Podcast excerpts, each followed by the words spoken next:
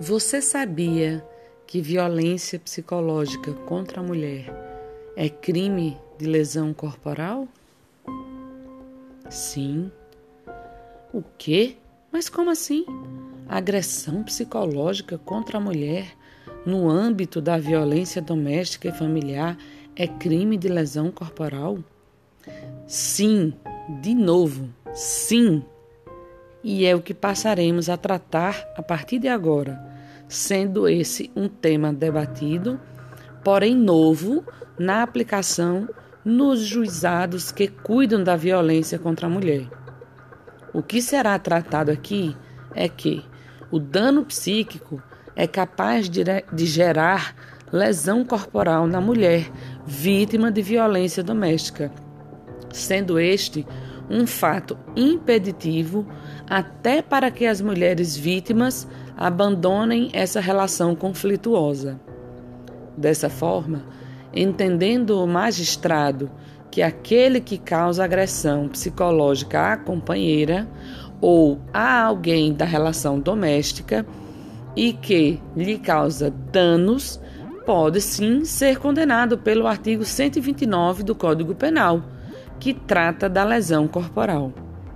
Para entender melhor esse conceito, vamos trabalhar a partir de perguntas e respostas numa tentativa de clarear ao público que vem sempre a mim buscando informações nesse contexto.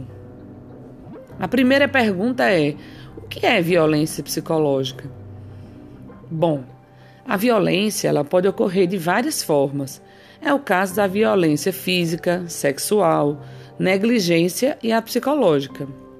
Esta última, que é a que nos interessa, é toda ação ou omissão que causa ou visa causar danos à autoestima, à identidade ou ao desenvolvimento da pessoa. Inclui ameaças, humilhações, chantagem, cobranças de comportamento, discriminação, exploração, crítica pelo desempenho sexual, não deixar a pessoa sair de casa, provocando o isolamento de amigos e familiares ou impedir que ela utilize o seu próprio dinheiro.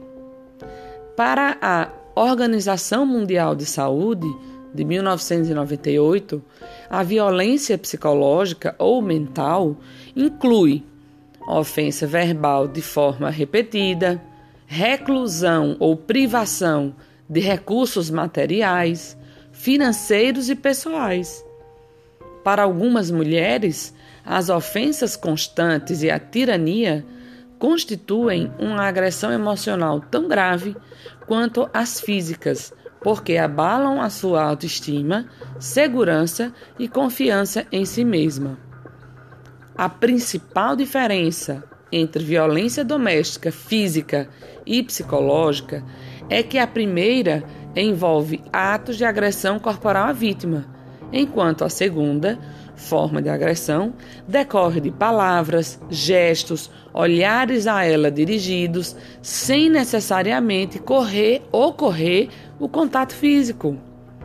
Esse é um tipo de violência mais difícil de ser provado pois, enquanto na violência física ou sexual é bastante um laudo do IML para demonstrar os danos, a violência psíquica depende também de laudos profissionais, que não são tão fáceis de interpretar.